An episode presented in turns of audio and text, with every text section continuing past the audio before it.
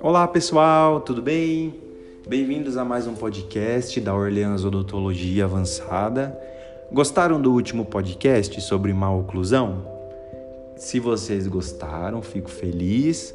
É, é um tema muito vasto também e a gente, eh, se vocês quiserem, eu posso fazer um pod só falando de aparelhos ortodônticos, quais são os tipos, tá bom? Aparelhos autoligados, é, alinhadores, que está super em alta, né? Muita gente fazendo aí tratamento com alinhadores invisíveis, é, aparelhos convencionais, enfim, podemos é, trabalhar esse tema também, tá bom? Mas o tema deste pod é fissura labiopalatina.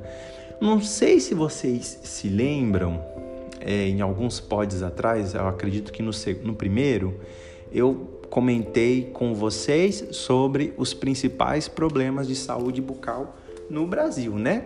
E a ordem é cárie, doenças periodontais, maloclusão e o quarto é a fissura labiopalatina, tá bom? por, nós estamos seguindo a sequência, nós vamos até o sexto principal problema é, de saúde bucal, que é a fluorose, e a partir daí eu vou começar a falar muitas outras coisas é, pertinentes ao dia a dia do consultório que o paciente se interessa, tá bom? Que é clareamento, é, implantes, que é a minha especialidade, é, Hum, bom, uma série de coisas que a gente pode desenvolver aqui e eu dependo muito também da, das dicas de vocês, dos comentários e do dia a dia nas consultas, que conforme vocês forem é, interagindo comigo no dia a dia, eu vou enriquecendo meu portfólio, enriquecendo meu conhecimento e aí eu consigo voltar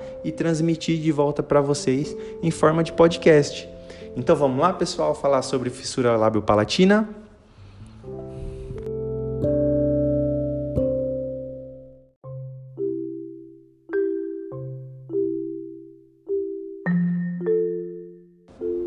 Então vamos lá, pessoal?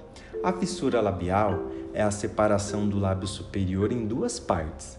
É algo que atinge um em cada 550 bebês no Brasil. Isso é um dado bem relevante, tá? Ou seja, não é tão incomum assim não, tá bom?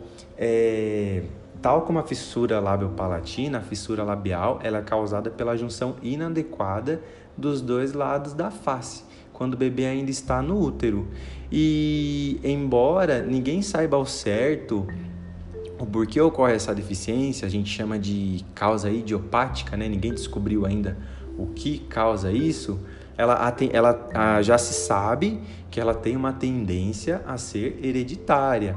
E tem alguns outros fatores que podem contribuir para que isso ocorra durante a gestação, que é desequilíbrios hormonais, deficiências nutricionais, certas drogas utilizadas durante a gestação também são apontados aí como possíveis causas, tá bom? É... O que, que é esse essa patologia pode implicar após o nascimento do bebê?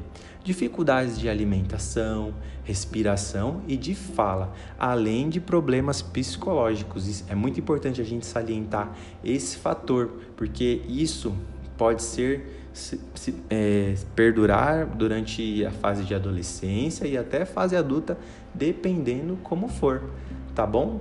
É...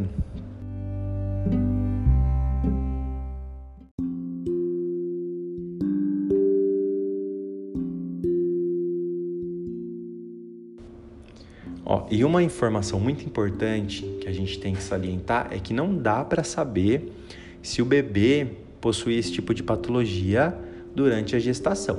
Porém, o obstetra que fizer o parto, é, provavelmente ele vai dizer imediatamente para a mãe o que está ocorrendo, tá bom? E a forma de tratamento geralmente é cirúrgica é, as fissuras labiais elas são mais fáceis de serem resolvidas e tem que esperar o bebê é, crescer um pouquinho, não pode ser feita cirurgia de imediato. Geralmente é esperado que o bebê atinja 3, 4 meses de vida e a cicatriz tende a desaparecer com o passar do tempo, tá bom? No caso de uma fissura palatina, lábio palatina, a cirurgia é adiada mais ou menos até a criança completar dois anos de vida, quando a maxila, é, a arcada superior, já alcançou um crescimento normal.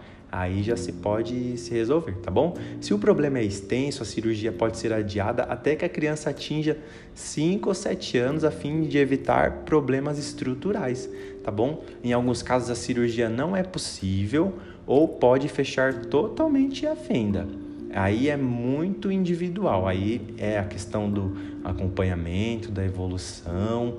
Caso não consiga fechar, existem aparelhos, né, como uma, se fosse uma dentadura, chamado de obturador, e ele é feito a fim de encobrir essa abertura, permitindo que a criança se alimente de forma naturalmente, tá bom?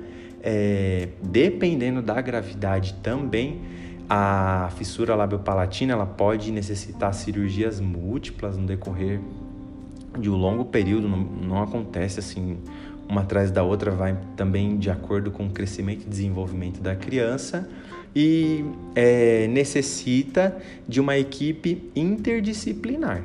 Cirurgião plástico, cirurgião bucomaxilofacial, é, para re realização da cirurgia corretiva, cirurgião dentista, né, cirurgião geral, otorrinolaringologista, é, especialidades como ortodontia, também caso haja necessidade do aparelho, e fonoaudiologia também acaba sendo indispensável para mantenimento e evolução e aprimoramento da fonação, da dicção do paciente.